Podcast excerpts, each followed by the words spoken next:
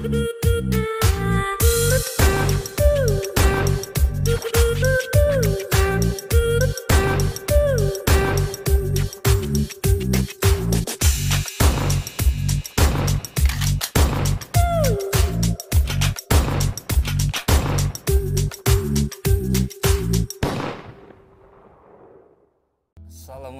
Warahmatullahi wabarakatuh. Salam sejahtera untuk sahabat Sintesa Indonesia di mana pun berada. Gimana? Sehat? Semoga sehat-sehat semua ya. Jumpa lagi bersama saya Renaldo Abdullah Fernandes. Seperti biasa saya bersama bintang tamu yang sering selalu menemani saya Di acara podcast kali ini ada Bapak Haryo Damar. Assalamualaikum Pak. Waalaikumsalam warahmatullahi wabarakatuh. Ada bosannya kan Pak? Saya undang terus ke sini. Kita ngobrol-ngobrol. Iya, pokoknya buat eh, buat semua kita sama-sama belajar, sama-sama sharing. Ya sharing ilmu. Kalau di acara ini saya bilang ilmu ilmu yang tidak diamalkan itu ibarat pohon yang tidak berbuah pak ya. Jadi Pak Haryo ini kan banyak ilmu. Jadi harus wajib diamalkan ke saya dan sahabat sintesa di mana pun berada pak ya. Ya Pak, eh, saya sebenarnya waktu itu terakhir kita ada sempat nggak terakhir banget sih ada apa episode yang kita membahas mengenai pendidikan. Di situ saya sebenarnya masih ada satu pertanyaan tapi eh, durasi pak, durasi. Jadi itu saya sebenarnya jadi nggak saya tanyakan tapi penasaran, saya penasaran penasaran gitu tuh pak mengenai yang apa pendidikan dan pelatihan. Ap- kalau saya sempat berpikir apa benar ya kalau pendidikan itu lebih ke mendidik segalanya termasuk attitude, mental, terus pokoknya integritas. Sedangkan pelatihan khusus skill aja. Jadi kayak misalkan pelatihan pajak, jadi skill-skill perpajakan atau pelatihan kursus driving mobil berarti itu doang atau pelatihan diving khusus ke skill diving menyelam gitu atau seperti apa tuh Pak? Boleh dijelaskan? Nah, beda ya sama kalau yang diving segala macam itu lebih ke bukan pendidikan dan pelatihan. Nah, itu namanya latihan saja. Tapi begitu namanya diklat sebetulnya sama. Cuma kalau diklat itu ada acicut segala macam sesuai organisasi mau harusnya kan masuk ya. Tidak hanya tidak hanya teknik, tapi di situ juga acicut masuk. Acicut yang seperti apa untuk menghadapi misalnya menghadapi wajib pajak. Nah, itu harus seperti apa? Apa kita boleh marah-marah? Nah, itu dilatih tuh namanya role play. Tapi bedanya karena diklat itu sebetulnya orangnya kan sudah kemarin udah dibilang bahwa orangnya itu waktu kita diskusi itu bahwa orangnya itu sebetulnya sudah isinya sudah banyak, pengalamannya sudah banyak. Sehingga eh, pada waktu itu tidak banyak kita memberikan materi.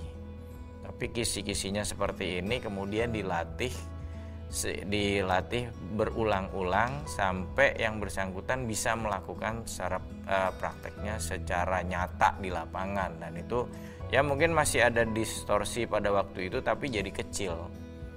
Itu jadi presisinya nanti akan dilihat semua orang satu orang dengan orang lain berbeda. Nah itu yang yang harus kita catat gitu. Nah di ke bawah eh, tadi pendidikan mau dia pedagogik mau dia andragogik sama dia harusnya melihat itu kan sebetulnya juga diklat larinya kan ada diknya ada latnya tapi proporsinya karena dia dia itu mungkin belum sama sekali banyak paham yang dikuatkan mungkin malah eh, ke- eh, attitude-nya.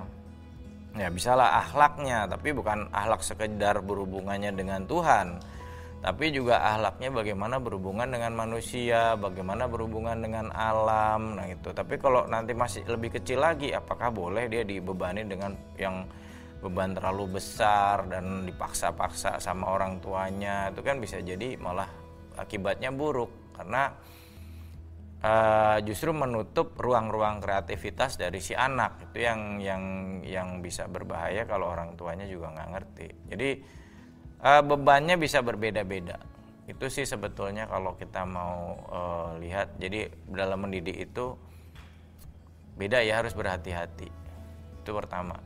Uh, Lalu kalau menurut Bapak tuh masalah masyarakat kita pada umumnya tuh dilihat dari segi pendidikan kan karena ada juga orang yang misalkan pendidikannya uh, bisa dibilang nggak tinggi tapi ternyata sopan santunnya attitude-nya etikanya lebih bagus dibanding orang yang berpendidikan lebih tinggi. Itu menurut bapak masalah insan manusia di Indonesia tuh sebenarnya apa sih kalau dilihat dari segi pendidikan? Kalau dia di bawah biasanya uh, hubungan antara antara masyarakatnya kan ada masyarakat adat itu biasanya uh, dekat gitu ya. Jadi uh, kekayaan lokal kebijakan-kebijakan lokalnya apa lokal wisdom lah istilahnya gitu ya apa kebiasaan-kebiasaan yang baik di di masyarakat itu uh, sering dilakukan sehingga masyarakat di bawah itu kalau lebih lebih apa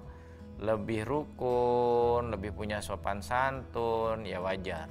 Gitu. Tapi mungkin ke kota kecepatan ke, kebutuhan banyak mereka ini akhirnya mereka jadi lebih cuek apalagi hubungan antara orang tua dengan anak semakin renggang karena orang tua apalagi kalau makin keluarga makin uh, kurang mampu akhirnya mereka dua-duanya kerja kan Nah, kesempatan untuk bertemu itu kurang dan pendidikan mereka bagaimana mendidik anak dengan baik itu yang jelas tuh komunikasi yang berkualitasnya itu nggak dapat.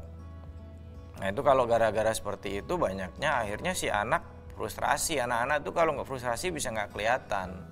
Dan dia akan mencari eksistensi lain. Kan mereka sedang mencari eksistensi dirinya nih. Siapa saya segala macam. Nah pada saat dia dapat yang nyaman di tempat yang tidak benar itu yang berbahaya. Jadi bisa seperti apa saja gitu. Makanya yang eh, apa hati-hati dalam mendidik itu kita tahu harus lihat juga di mana mereka berada tapi nggak nggak sederhana loh. Karena yang di bawah juga jangan-jangan dia memang begitu lokal wisdomnya tapi sebetulnya kebutuhan di luar lebih tinggi lagi ya. Nah jembatan ke situ nggak ada yang nyambung yang di bawah nggak bisa naik ke atas. Yang ini berantem sendiri. Nah ya, jadi berantakan semua. Hanya harus dilihat uh, istilahnya itu diinventarisasi permasalahannya seperti apa. Indonesia lebih berat loh karena kekayaan budayanya luar biasa, belum lagi agama juga berbeda-beda, suku bangsa, suku sukunya ya, sukunya juga macam-macam bahasanya uh, di situ ada yang bahasa sama sekali kita tidak mengerti.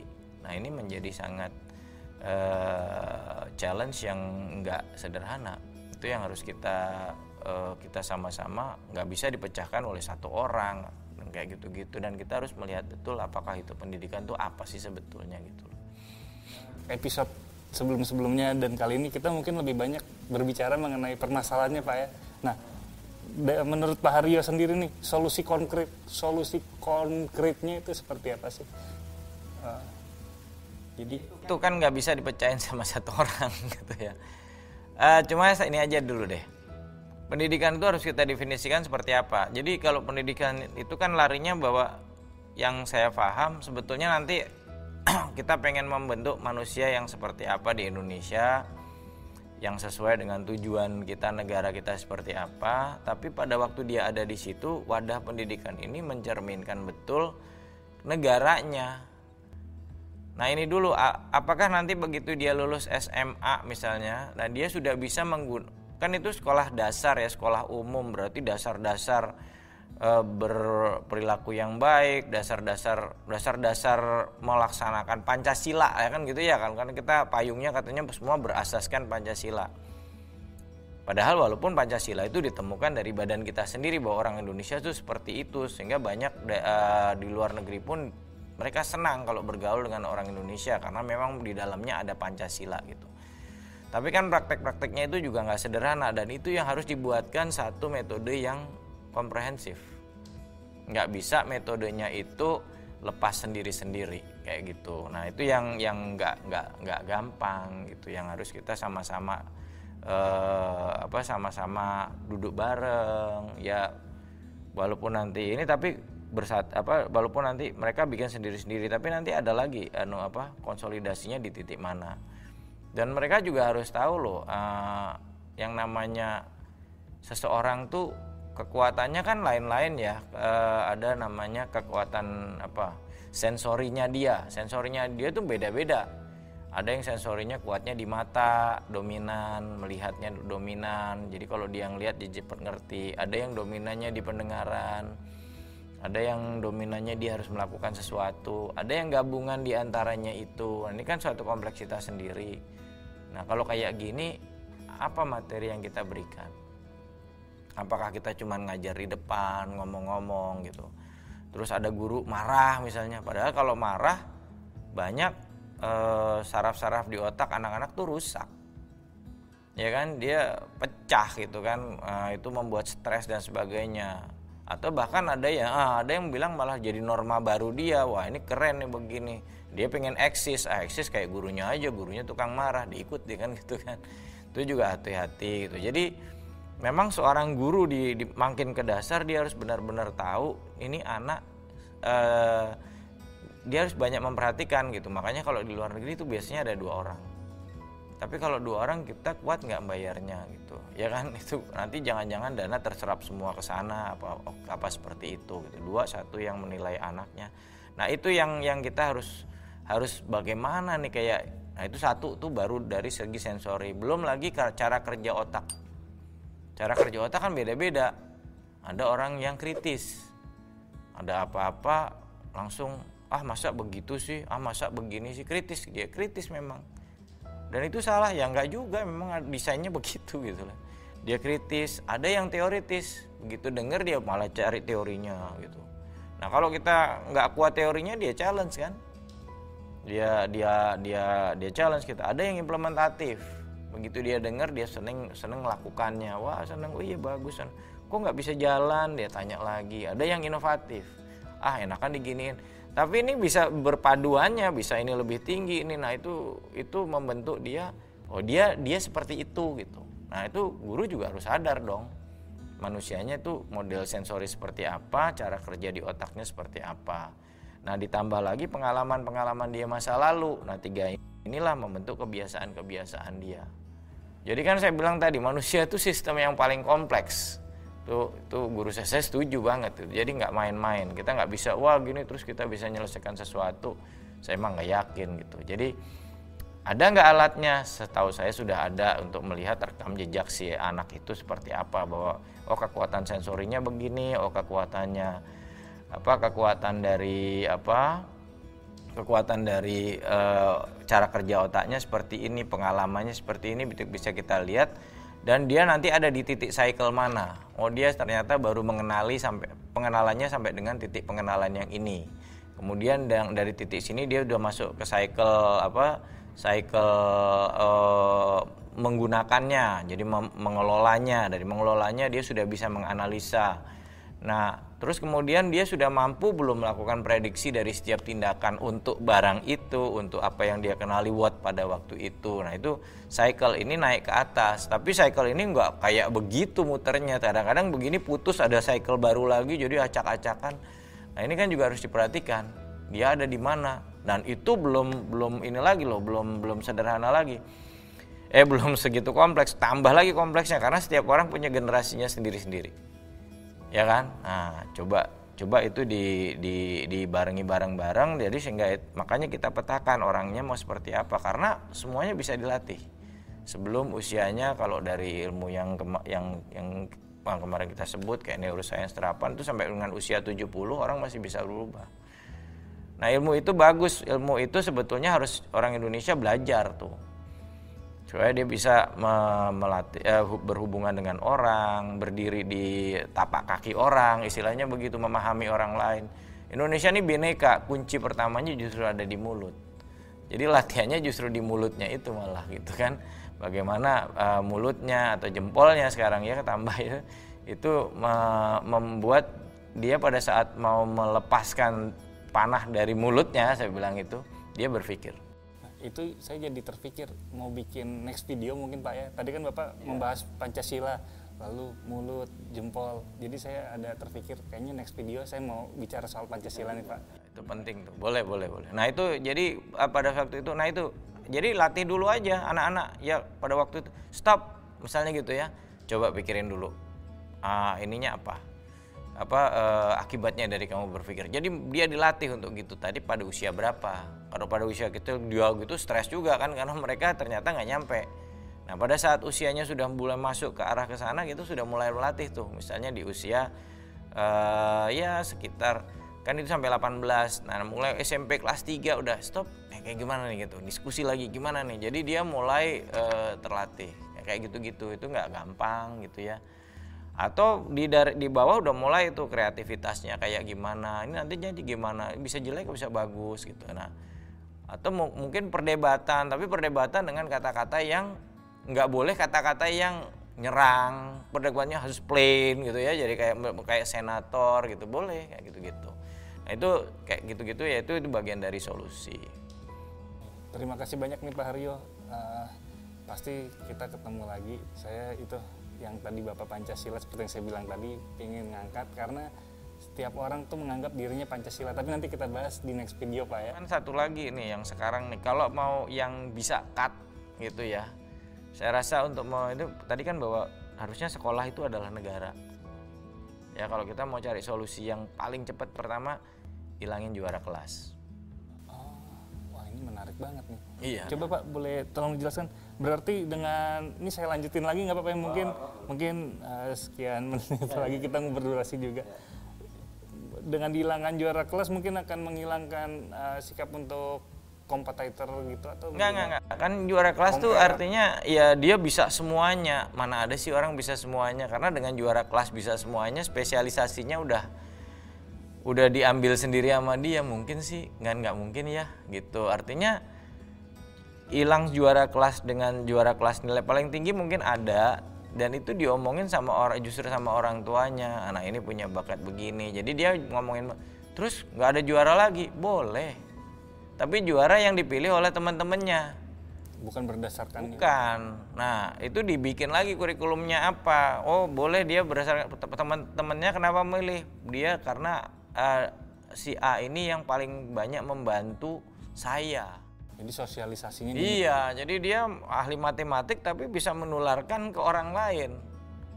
Nah, itu kan penting ya. Jadi kalau dibilang dari satu negara, negaranya akan berjalan tan di, dengan dia atau tanpa dia.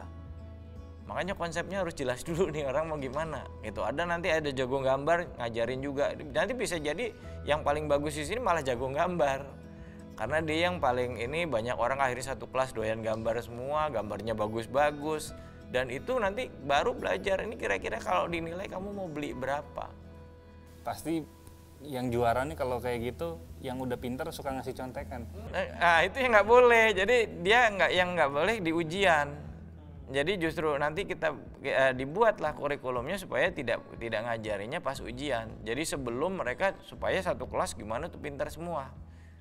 Jadi kalau di situ ya kalau ini pinter sekali agak pinter jadi gitu, tapi semua jadi bisa. Nah nilai nggak akan jauh-jauh dong, tapi di situ itu kan latihan parlemen ya, dipilih bahwa dipilih. Dia dia bangga, ah, aku aku bangga temennya dia, karena dia banyak bantu aku begini-gini. Saya sama dia jadi saya punya value buat dia. Tapi kita saling memberi dong, dia ya, dia jago matematik, yang ini ngajar uh, malah puisi tapi pada saat begitu nanti bisa kita bilang puisi itu ada berapa value puisi. Nah kalau sekarang kalau itu nggak laku semua kan akhirnya nari nggak laku, ini nggak laku semua drag semua ke bawah. Akhirnya kita nggak punya market. Karena kita tidak berpikir bahwa sekolah adalah sebuah negara. Itu mungkin yang sederhana bisa kita lakukan tanpa biaya besar, hanya merubah itu nggak usah merubah apa-apa hanya perilaku makanya kalau kita sebagai seorang pendidik jangan mikir dulu ini perlu biaya cobalah mikir sesuatu kalau nggak pakai biaya gimana caranya? Kan gitu aja. Itu dulu gitu baru nanti bagian-bagian lain oke ada biaya. Tapi di situ sudah ada quick win. Kalau saya begitu ya. Oke. Jadi biar jadi seru aja nanti pasti ada pro kontra. Pasti ada juga yang setuju ke bapak yang nggak setuju juga wajar ada. wajar aja. Wajar. Nah tapi nah, cuman kan lo tadi tadi saya bilang begini kenapa? Kita udah ngerem orang tuanya libido anaknya pengen jadi juara nanti masuk sana gimana? Kenapa? Mereka saling saling berinteraksi dan dan sekolah menjadi sangat uh, buat mereka enak ya sekolahnya jadi nyaman karena mereka saling membantu segala macam tidak di ujian waktu di nah itu tinggal gitu kalau di ujian begini kamu keluar strik aja nah punishment apa reward and punishmentnya harus jelas. Kalau sampai ada yang ini keluar dari sini dan kamu nggak bisa masuk, kamu masuk sekolah yang mahal. Nah itu jadi mereka jadi ini kalau nggak masuk sekolah masuk sekolah yang diatur sama pemerintah lebih nggak enak lagi pasti nggak bebas. Jadi kita bisa bikin apa uh, bikin apa ya namanya uh, aturan-aturan yang bisa membuat orang dan ini memang harus diatur. Manusia kan harus ada aturannya. Atau bapak berniat bikin sekolah seperti itu pak? Tapi harus ini dulu. Ya harus sinergi ada teman-teman yang gimana. Dan itu kan harus nasional bis nggak bisa bikin sekolah. Nih ya bikin sekolah oh sekolah saya bagus model saya bagus bla bla bla bla. Begitu dia disuruh untuk untuk nasional pusing. Anak ini begitu pindah ke sekolah sekolah lain dia pusing harus diberikan satu ini sekolah yang sama semua belum tentu nggak pusing loh. Nanti begitu di universitas mulai pusing. Ya udah bikin ini universitas. Begitu sampai di masyarakat kok beda ya? Itu nggak boleh. Dia harus ada di, dicerminkan ke dalam. Ya kalau misalnya masyarakatnya itu ada yang koruptor segala macam ya dibawa di diskusi itu. Nanti kamu gimana uh, ngobrol sama dia? Misalnya dia minta duit. Kan harus dia dari dari bawah udah dibangun seperti itu sehingga kreativitas dia juga jalan uh, akhirnya orang semuanya bergerak ke arah yang lebih baik. Pengalaman juga pak ya. Kadang saya lihat teman-teman yang dulu juara kelas terus prestasi di pekerjaannya tuh nggak sebanding sama yang dulu tuh lebih bisa dibilang apa ya uh, jagoannya gitu yang lebih ke secara pelajaran nggak ini tapi skill bagus misalkan olahraga musik ya ya itu penyakitnya. Jadi kalau dia juara biasanya dia udah nggak mau dikritik. Ya kan? Karena wah gue juara dikritik nggak bisa gue paling pinter. Lu siapa? Kan gitu kan? Yang di bawah juga kesel kan? Ntar lo gitu. Jadi nggak ada yang benar masyarakat udah terbelah gitu. Jadi kita udah diben, dibelah dua dulu nih DVD Etimpra udah dimulai sejak di sekolahan. Tuh gara-gara kayak tadi kan? Wah saya the powerful loh. Aku bisa semua dan ternyata nggak saya aja yang ngerasain. Banyak teman-teman. Jadi saya waktu itu pernah punya teman ya bisa dibilang karirnya bagus ya di ini. Ternyata itu mereka rata-rata pernah tinggal kelas. Pernah nggak naik kelas. yeah, yeah. tapi prestasi dalam kerjaannya bagus-bagus. Jadi waktu yeah. pas ngobrol-ngobrol eh gue juga pernah nggak naik. Eh gue juga pernah yeah, naik. yeah, wah kita tim nggak naik kelas nih gitu. Yeah.